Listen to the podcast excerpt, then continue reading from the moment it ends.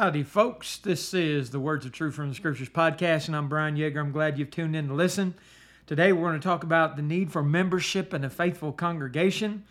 Here recently, we have uh, a couple, uh, the Lovitts, uh, Paul, who you'll be hearing from in a podcast likely October, November uh, range, uh, and his wife have joined the congregation here, and it was just a, a great thing that uh, we met them years ago as they were coming through El Paso in the military, and they have been in different places. I think after they left here was Arizona and Korea and uh, Maryland, and they've spent years working their way back here to El Paso and, and to stay here just to be members of the congregation here. And it's just great uh, to see that, great to see the work that they put into to get back here to be part of the fellowship here.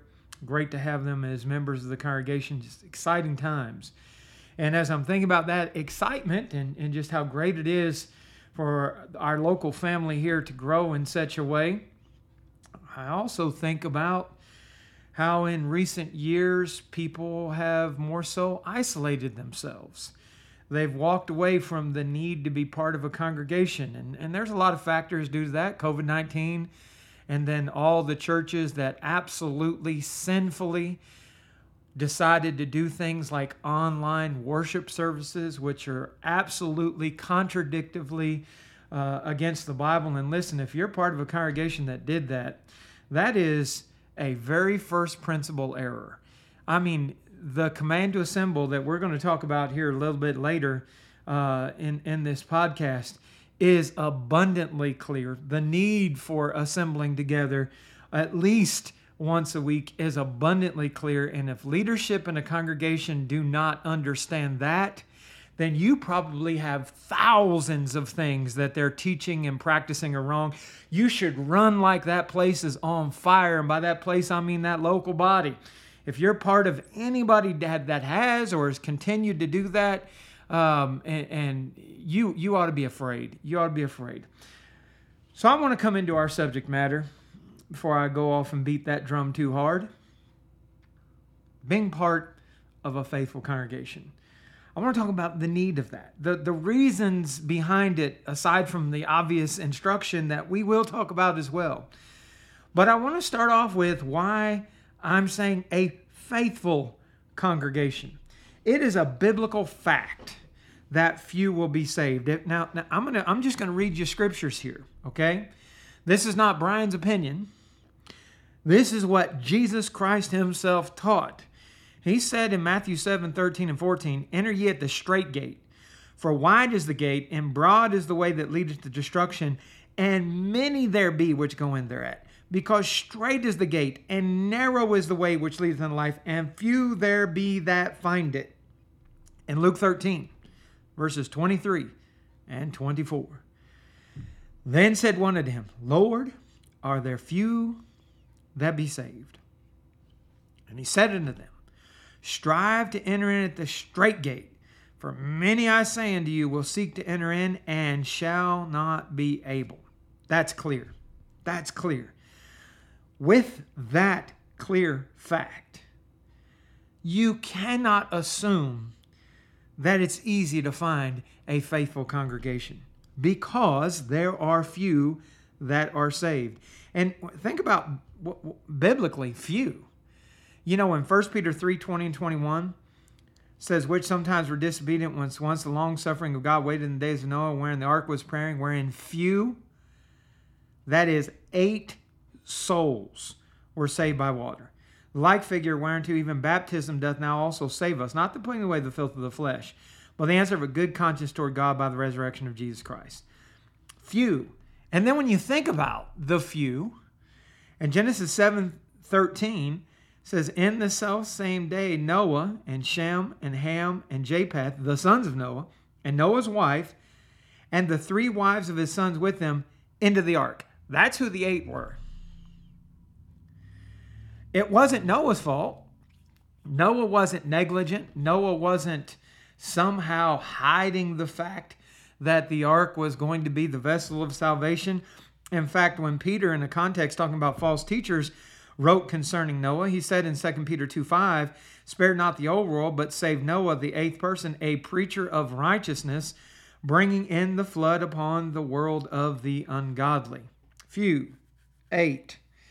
Jesus taught in Luke chapter 18 a parable about a widow that was very persistent and pestering a judge, and he was teaching about prayer contextually. After he expresses those lessons, he brings this point up in Luke 18 and verse 8. He's talking about the judge and says, I tell you that he will avenge him speedily. Then he makes this point Nevertheless, when the Son of Man cometh, shall he find faith on the earth? Why would Jesus put out that question? Because few there be that find it. That's why he put that question out there to make the listener to reason. Think about this. If I'm looking for a congregation, I need to identify the fact that they're not in abundance, and they haven't been. Even when you think about the first century, when Christianity was in its infancy, when there were apostles working with congregations, think about Antioch, Rome, Corinth, Galatia, Ephesus, Pergamum, Thyatira, Sardis, Laodicea, etc.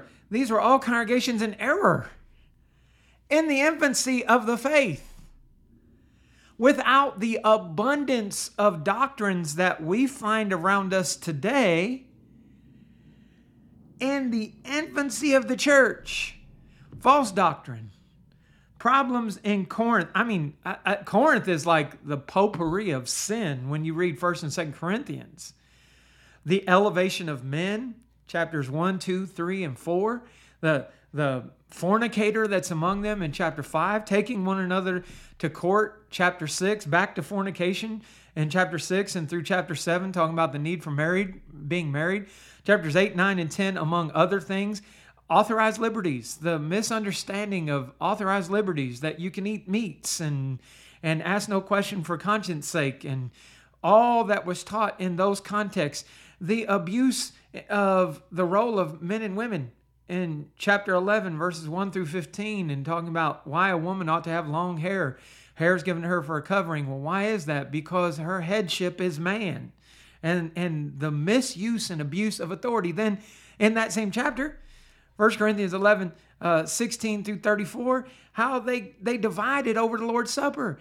Chapters 12, 13, and 14, the misuse, abuse, and misunderstanding of the spiritual gifts that they had. Chapter 15, the misunderstanding, the denial of the resurrection of Christ, and the corrections that had to go there from there. I mean, Corinth is a mess. Chapter 16, take up a collection, follow what was taught to the churches of Galatia, help your brethren. Then the reminder that they had to do it in 2 Corinthians chapters 8 and 9. I mean, just a mess. That's in the infancy of the church. What do you think has happened when Paul, in the first century, warned the evangelist Timothy that evil men and seducers shall wax worse and worse? 2 Timothy 3.13. Now, here we are nearly 2,000 years later with an abundance of religions, abuses of the faith, churches that pop up everywhere with all kinds of different doctrines. I mean, you just you just imagine it. And there's some type of group of people out there that are teaching whatever you imagined. Wow, right? If there were few saved then and apostasy was rampant then, what do you think about now? Things gotten better? No. The scriptures warn us that there were, and then in the first century, saying going forward, many false brethren. So, so listen to this, and, and we're going to. I'm going to read you the scriptures prove this out, but just reason with me for a minute. If there are few saved, and there were many in the first century that were false brethren, and things wax worse and worse. What do you think that means of today? So in Acts chapter 20, Paul is meeting with the elders in Ephesus, tells them in 28 through 31, Take heed therefore unto yourselves and all the flock which the Holy Ghost made you overseers to feed the church of God, which he purchased with his own blood. For I know this, that after my departing shall grievous wolves enter in among you, not sparing the flock. Also of your own selves shall men arise, speaking perverse things to draw away disciples after them. Therefore watch and remember that by, by the space of three years I cease not to warn everyone night and day with tears. So after he previously warned them for three years, he again is warning them about people, those among them that are going to rise and be false, as well as those that would try to come in from the outside. In Galatians chapter 2, now this is written to people that were so soon removed from the gospel of Christ already, Galatians 1 6 through 9. In Galatians 2 1 through 5, Paul says, 14 years after I went up again to Jerusalem with Barnabas and took Titus with me also, I went up by revelation and communicated unto them the gospel which I preached among the Gentiles, but privately to them that were of reputation, lest by any means I should run or had run in vain. But neither Titus, who was with me, being a Greek, was compelled to be circumcised, and that because of false brethren unawares brought in, who came in privily to spy out our liberty which we have in Christ Jesus, they might bring us unto bondage, to whom we gave place by subjection, no, not for an hour, that the truth of the gospel might continue with you. Hmm. False brethren who came in unawares, sneaky, privily, to spy out the liberty. 1 Timothy 4 1.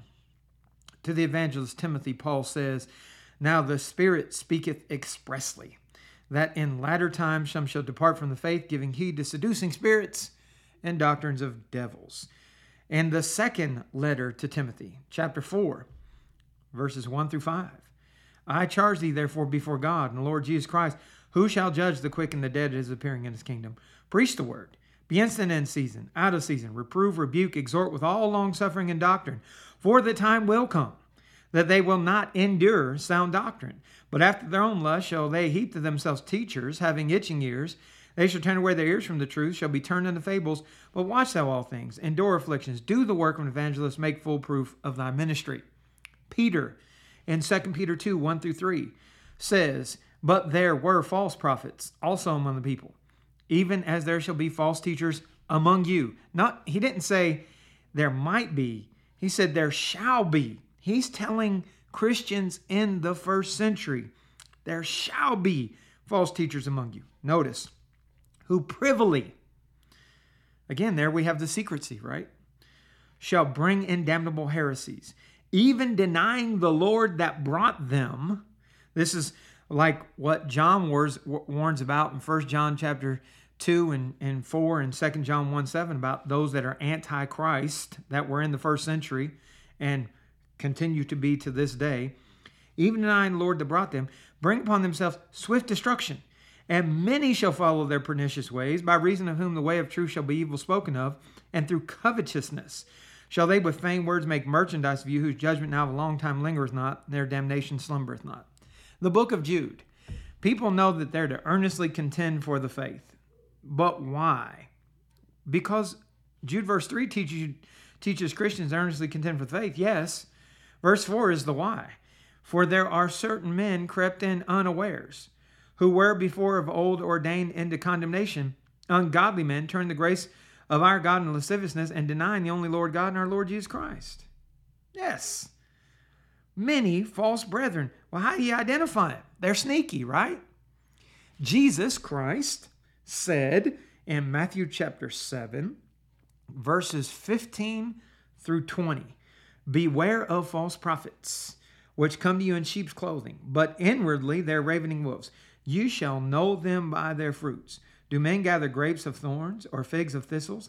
Even so, every good tree bringeth forth good fruit, but a corrupt tree bringeth forth evil fruit. A good tree cannot bring forth evil fruit, neither can a corrupt tree bring forth good fruit. Every tree that bringeth not forth good fruit is hewn down and cast in the fire. Wherefore, by their fruits you shall know them. By their fruits you shall know them. You know, I want to give you a heads up next Tuesday, if all goes according to plan and next Tuesday comes, I'm planning on doing a podcast on problems with congregational directories. Whether you're a Methodist or a Baptist or a Catholic or a Pentecostal, whatever, you know, a, a lot of different people that call themselves things. If you're among churches of Christ, there are these church directories. You know, give you an example.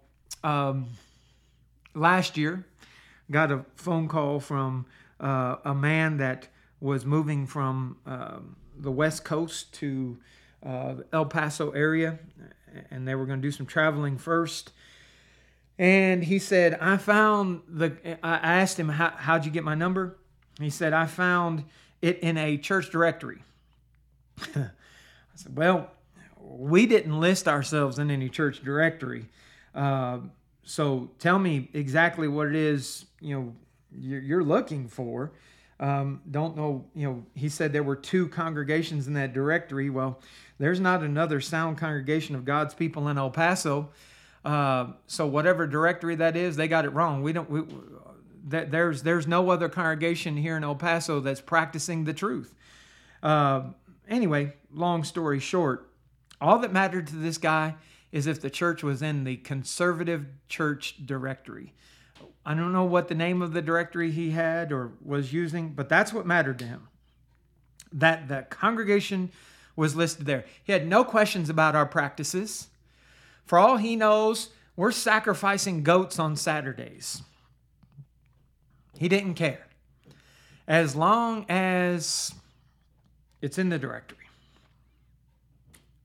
What Jesus say you should know them by? If they're in the directory, right? No, by their fruit. We're going to get into that uh, next Tuesday. I hope you'll tune back in to listen. But back to our discussion, before we even get into talking about the reasons you need to assemble with and be, be part of a faithful congregation, we need to be reminded fewer saved, many false brethren exist, that we identify them by their works.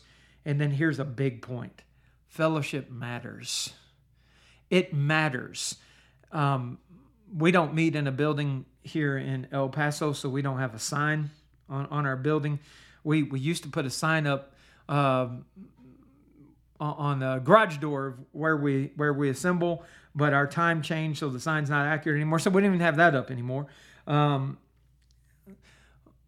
back to my point though that I was about to make: the sign on a building does not identify God's people, or being in a directory, or certain types of things. And this matters. God cares and has always cared about who his people have fellowship with. Follow with me as we, we, we just, Old and New Testament scriptures. The psalmist in Psalm 26, 4 and 5 says, I have not sat with vain persons, neither will I go in with dissemblers. I have hated the congregation of evildoers and will not sit with the wicked. Later, a psalm, Psalm 119, verse 115, says, Depart from me, ye evildoers, for I will keep the commandments of my God. In Proverbs 13, verse 20, Solomon pens these inspired words He that walketh with wise men shall be wise, but a companion of fools shall be destroyed. The faithful prophet Jeremiah. In Jeremiah chapter 15, verses 16 and 17 says, Thy words were found, and I did eat them, and thy word was unto me with the joy and rejoicing of my heart, for I am called by thy name, O Lord God of hosts.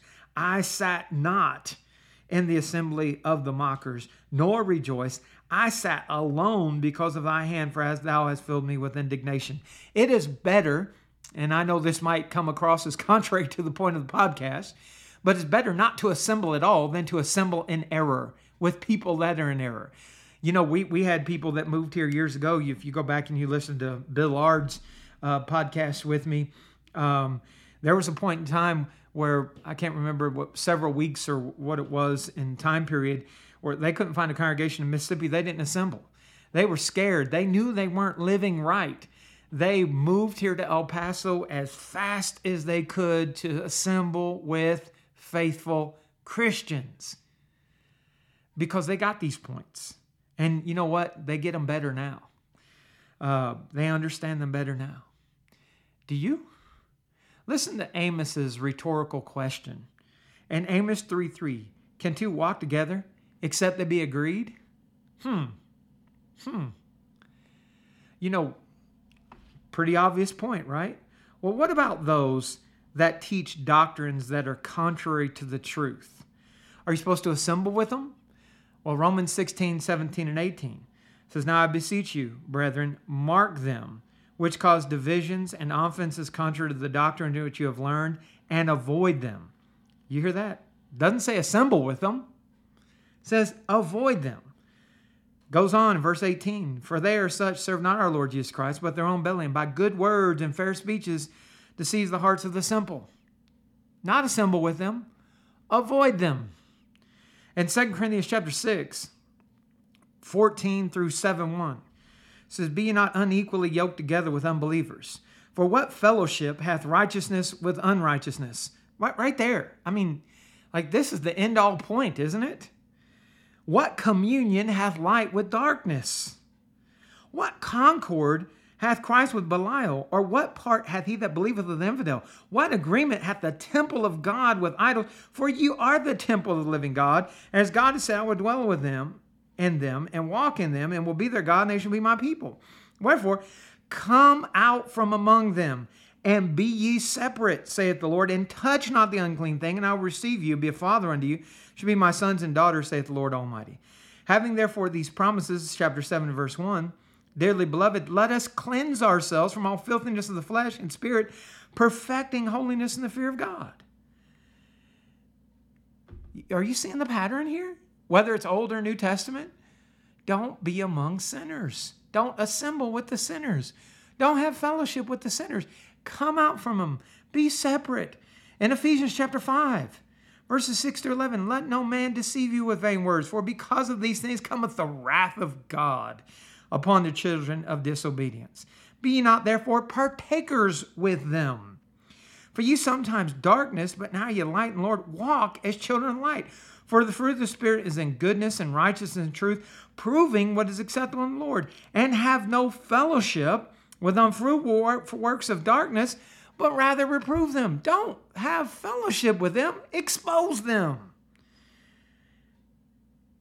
1 Timothy 5:22 Paul tells Timothy, an individual evangelist, lay hands suddenly on no man, neither be partaker of other men's sin, keep thyself pure.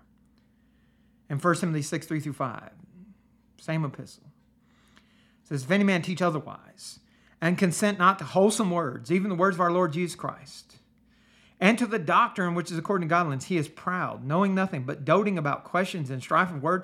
Wherefore cometh envy, strife, railings, evil surmisings, perverse disputings of men of corrupt minds, destitute of the truth, supposing that gain is godliness. From such, assemble. Nope. It says, from such, withdraw thyself.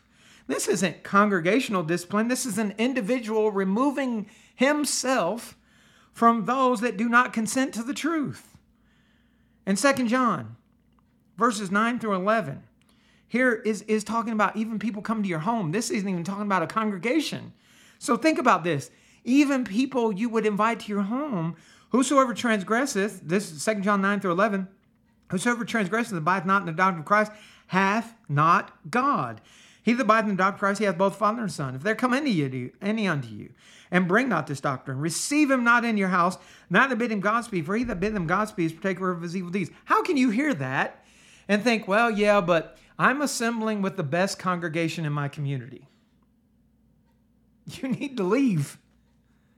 Come out from among them and be separate. You're not supposed to even bring that those people who aren't abiding in the doctrine of Christ into your home. Finally, along this point, Revelation chapter 2, verses 14 through 16. This written to a congregation, and the point here in Pergamus is a problem with the congregation because of who was among them. It says, I have a few things against thee, because thou hast them there that hold the doctrine of Balaam, who taught Balak to cast a stumbling block before the children of Israel, to eat things sacrificed to idols and commit fornication. So hast thou also them that hold the doctrine of the Nicolaitans, which things I hate. Repent, or else I will come to thee quickly and fight against them with the sword of my mouth. They were in error. Why? They had people that believed false doctrines in their fellowship, in their assembly. It's not to be ignored, set aside, it's to be dealt with. Now, with all of that in mind, and, and that was kind of a lesson in itself, wasn't it? Let's consider the need and the benefits of, of being a member of a faithful congregation. And what I mean by a congregation, because we know when somebody obeys the gospel, the Lord adds them to the church. Acts 2:47. Now, there's a sense in which, you know, we talk about the church from a biblical standpoint where you're either talking about the local congregation, a, an assembly like the church that was in Corinth or in Rome or uh, in Thessalonica, or there's also the sense of all the saved together, both those that are alive and those that are dead, including heaven, the heavenly realm. You know, Hebrews chapter 12, 22 and 23 says, You're coming to Mount Zion, to the city of the living God, the heavenly Jerusalem, to an innumerable company of angels, to the general assembly and church of the firstborn, which are written in heaven, to God, the judge of all, and the spirits of just men made perfect. That is the sense of if I am a Christian, I am part of the entirety of God's family the family that is in heaven and earth, Ephesians 3 and verse 15. But then there's also the sense of the local body. For example, in 1 Corinthians chapter 11 and verse 18. Now, this is part of a corrective text, but it, it will bring out a point. Paul says, first of all, when you come together in the church, the, the ecclesia there, the assembly, I hear there be divisions among you, and I partly believe it. When I'm talking about being part of a faithful congregation here, this is what I'm talking about people that assemble together locally. In 1 Corinthians 14 23, again, a text where they're being corrected because the abuse of spiritual gifts. He said, If therefore the whole church be come together into one place, and all speak with tongues, and they're come in unlearned or unbelievers, will they not say that they're mad? So I am talking about that sense. The, the, the congregation, the church that comes together in one place. When we look at Christianity in the first century, whether it, you're starting in Acts 2 or you're going through the book of Revelation, local congregation membership is clearly evident and essential. We're going to start with the obvious point, which I alluded to earlier when I kind of started to harp a little bit on those churches that have erred with their online worship concept. You cannot do it. The very nature of assembling episynagoge or uh, goge, however you pronounce the Greek word that we're going to be talking about here just momentarily, is a meeting for worship, an assembling together, a gathering in one place, an assembly of Christians. If you pull up whatever Greek dictionary you want, if you're going to use Strong's numbers, it's 1996. That's the definitions you're going to find the gathering together, not in any way, shape, or form being outside of, of coming together. That's not virtually possible. Okay? It is an in person activity. Hebrews chapter 10, 23 through 25, listen to the language. Says, Let us hold fast the profession of our faith without wavering, for he is faithful that promise.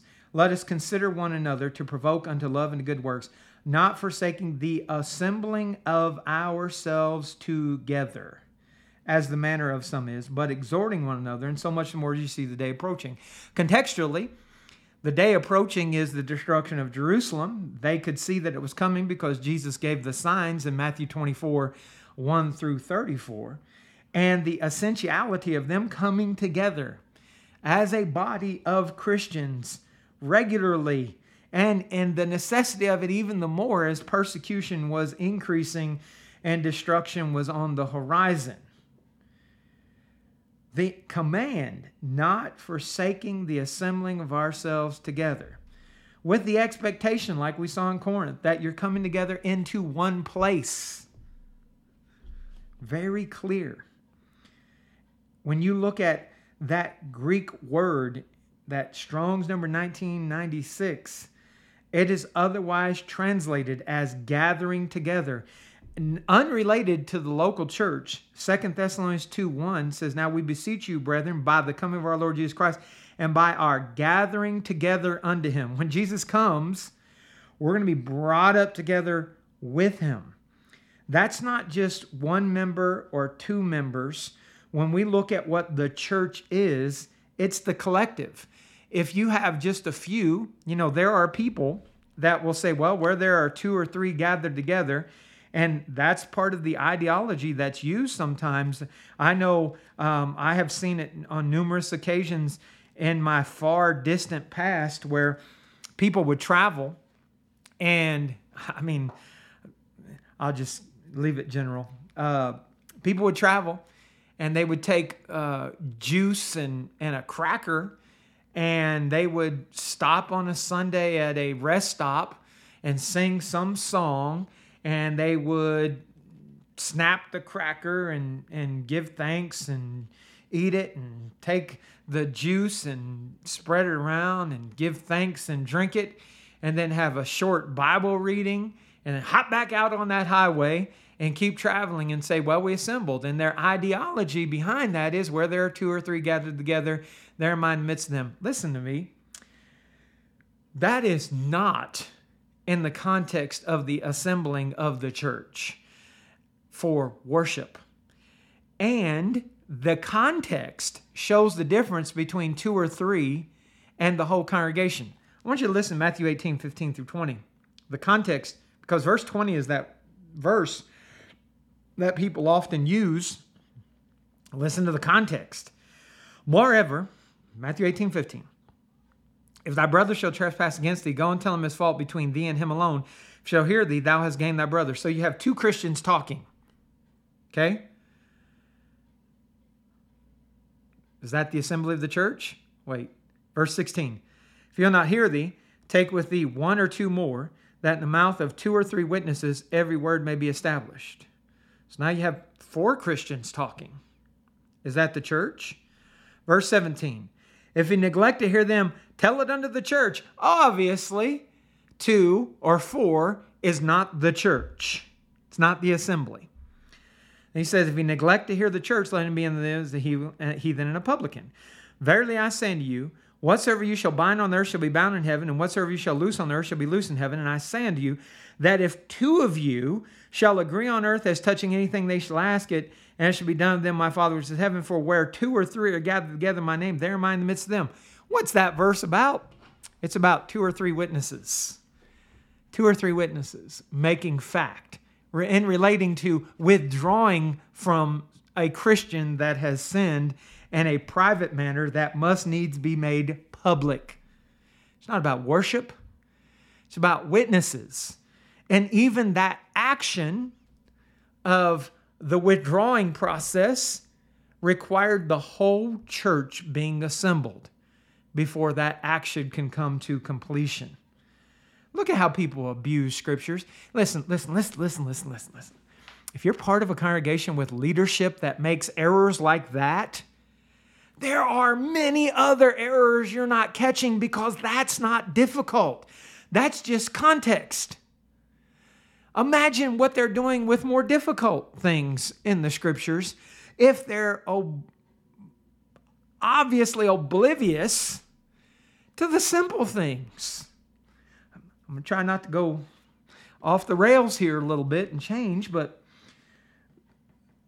the church, in the sense of the local, is the assembly together of Christians in one place when we're talking about the church in the local sense, we're talking about members one of another. And our Lord uses imagery of the human body. Could you imagine tearing off your arms and your legs, sending them to different parts of town, and having them virtually assemble? No. No, you bleed to death. They wouldn't work. Why? Because they're not attached to the body. What is the essentiality of coming together? It's to be attached. Okay? Notice the imagery that is used, and from that, you should have a brain that functions well enough to see that it's essential for you being member of the body to be together. In Romans 12, 4 and 5 says, For as we have many members in one body, and all members have not same office, so we, being many, are the one body in Christ, and everyone members one of another. If you cut off your left arm, your right arm, your left leg, and your right leg, and you plant them in different parts of town and you never come back together, are they part of your body? No. In 1 Corinthians chapter 12, the context, the greater context, spiritual gifts. But listen to the language, the imagery that's used in 1 Corinthians 12, 14 through 27. It says, For the body is not one member, but many. If the foot shall say, Because I am not the hand, I am not of the body, is it therefore not of the body? If the ear shall say, Because I am not the eye, I am not of the body, is therefore not of the body? If the whole body were an eye, where were the hearing? If the whole were hearing, where were the smelling? But now hath God set the members, every one of them, body as it pleased him. And if there were all one member, where were the body? But now are they many members, yet but one body. The eye cannot say unto the hand, I have no need of thee, nor again the head to the feet, I have no need of you. Nay, much more, those members of the body which seem to be more feeble are necessary. And those members of the body which we think to be less honorable, upon these we bestow more abundant honor. And our uncomely parts have more abundant comeliness. For our comely parts have no need, but God hath tempered the body together, having given more abundant honor to that part which lacked, that there should be no schism in the body, meaning no division, but that the members should have the same care one for another. And whether one member suffer, all the members suffer with it. Or one member be honored, all the members rejoice. In. Now ye are the body of Christ and members in particular. I mean, come on, that imagery is clear. Again, the context of spiritual gifts that God put everybody in Corinth in the position that they should have been relative to their spiritual gifts. But hey, you need to be together as one body the eye, the ear, the foot, all essential. One body. That imagery, one body. You just can't get past the coming together of the body of Christ. In Acts chapter 11, verses 22 to 26, tidings of these things came to the ears of the churches in Jerusalem.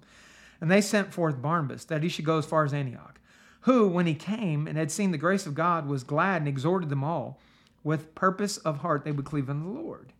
For he was a good man, full of the Holy Ghost and of faith, and much people was added unto the Lord. Then departed Barnabas to Tarsus for to seek Saul. And when he had found him, he brought him unto Antioch. And it came to pass that a whole year they assembled themselves with the church and taught much people. And the disciples were called Christians first in Antioch. In Acts 14 27 when they, Paul and Barnabas, were come and had gathered the church together, they rehearsed all God done with them, how he opened the door of faith unto the Gentiles. Folks, you just point proven, right? Point proven. We're a body. If you're a Christian, you need to be part of the local body. Plain and clear. I, I don't want to stop there. I want to give you thoughts, make you think. Maybe you have heard the foolishness from somebody that all that matters is dot, dot, dot. Or you can do this or you can do that. Um, there are a lot of people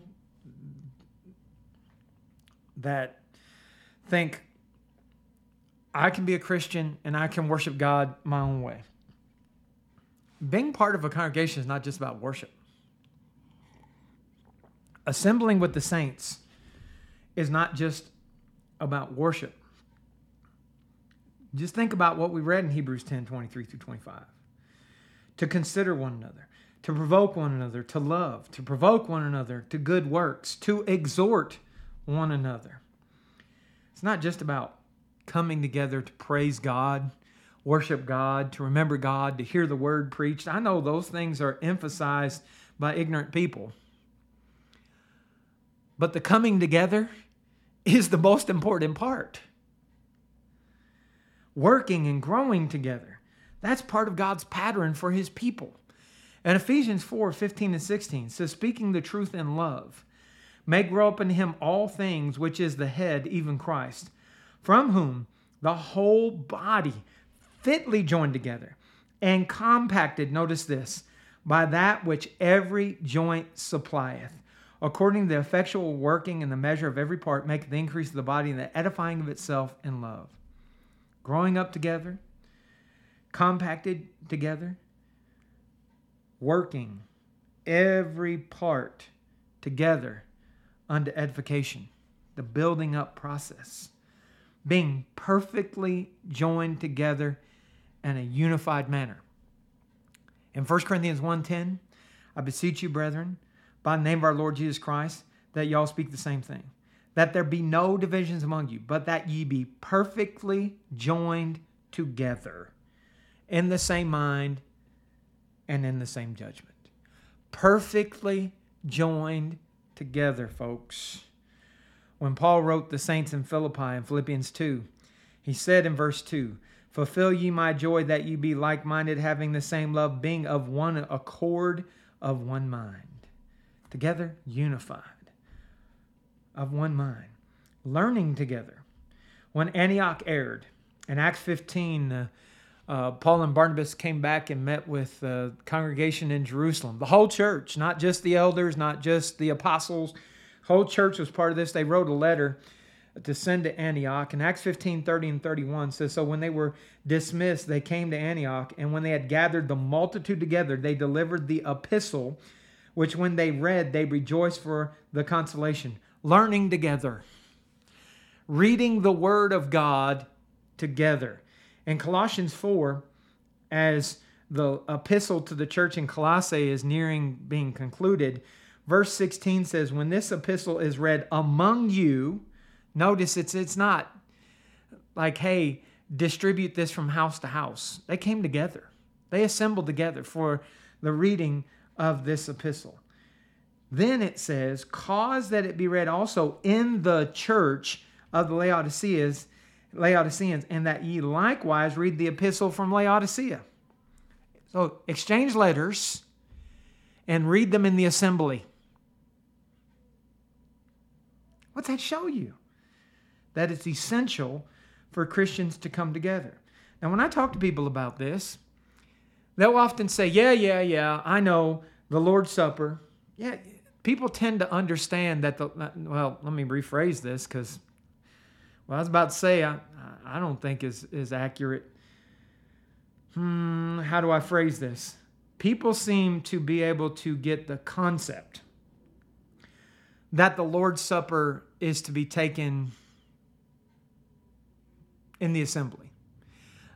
The concept, I say, because what their practices don't really show that they get it fully you know, they, they might be able to cite Acts 20 and verse 7 that the disciples came together on the first day of the week to break bread, but they tend to miss the coming together part because a lot of those churches will have make-up servings of the Lord's Supper or or they'll take it to nursing homes and different things and err in those ways. They miss the part that when the church in Corinth was being corrected about their abuse of the Lord's Supper, they were told in 1 Corinthians 11 33, My brethren, when you come together to eat, tarry for one another. It's, that, it's essential that the Lord's Supper be partaken of in the assembly by all the saints. It's part of what is done every first day of the week. And, and that, that should be an obvious point. Another should be obvious point is you're to speak to one another in psalms, hymns, and spiritual songs. Ephesians 5:19. That hey, we need to be together. We need to be together. I'm not going to talk about those points because if those points aren't understood, and, if you're listening to this, um, if you don't understand that those points, you got a lot you're going to need to fix. Get a hold of me so we can have some studies. If you do understand those points, I want you to think about other reasons why Christians come together. Things that are done, things that are accomplished besides quote unquote worship. In 1 Thessalonians chapter 5, Paul, Silvanus, and Timothy to the saints in Thessalonica, saying verses 11 through 14, Wherefore comfort yourselves together and edify one another, even as also you do. And we beseech you, brethren, to know them which labor among you and are over you in the Lord, and admonish you to esteem them very highly in love for their work's sake, and be at peace among yourselves. Now we exhort you, brethren, warn them that are unruly, comfort the feeble minded, support the weak, be patient toward all men. This is done together, comforting one another, edifying one another, knowing the people that are working among you, being at peace, warning, supporting, enduring with. This is done together. It's essential that Christians meet together for these reasons in addition to quote unquote worship or Bible study. In 1 Peter chapter 3, verse 8 says, Finally, be ye all of one mind, having compassion one another. Love as brethren, be pitiful, be courteous. When we come together, we unify. We're able to know what's going on in each other's lives. You know, it's kind of frustrating to me what I've seen over the years um, is people that profess to be Christians, they will come to the assembly and they'll show up a couple of minutes before things are supposed to start or a couple minutes after. Then they leave abruptly and they think, I've checked the box. No, you haven't. You may have quote unquote worshiped or been part of a Bible study. But what about all these other things that we're talking about in 1 Peter 3 8 and 1 Thessalonians 5 11 through 14? What if I'm not talking to my brethren? What if I'm not able to encourage them because I'm not talking to them? I'm not, we're just passing each other on our way to seats. What if we're not happen, having open dialogue in a Bible study setting where somebody can ask a question, express a concern, learn something about each other? You ought to be learning, growing, knowing one another so that you can do the things that are supposed to be done. I can't have compassion on somebody when I don't know what they're going through. If my sister in Christ has hurt her back, but she's sitting down when I walk in and sitting down when I walk out, I don't know that. You know how I'm going to know that? Hey, how you doing? Well, you know, hurt my back, but other than that, well, what happened? I need to care. How else can I show compassion? On that sister in Christ? What if my brother's just had a bad week? Has a look on his face, but hey, it's not between opening and closing prayer, so I don't care. You think that's Christianity? What about compassion one another? What about comfort for one another? And I'm not saying it's possible to talk to every member of, of, of, of the congregation every time the congregation assembles. But you ought to be able to recognize that you are severely failing if you're not talking to any of the brethren at any of the assemblies, especially if you're not in the assembly. In Philippians 1 and verse 27, it says, Only let your conversation be as it becomes the gospel of Christ. So your conduct as becoming the gospel is the point. That whether I come and see you or else be absent, I may hear of your affairs, that ye stand fast in one spirit with one mind. Notice, striving together for the faith of the gospel. How can we fight together if we're never side by side? How? How do you join a battle that you keep your distance from? As Christians, we ought to come together side by side in the fight against darkness. Can't do that if you're not together. In the infancy of the church, first congregation on earth, Acts 2:44 and it's speaking of a different unique situation. Get that, you know, one congregation on earth, but there's still something I want to emphasize here. All that believed were together. They had all things common. That was talking about their physical possessions. But they were together.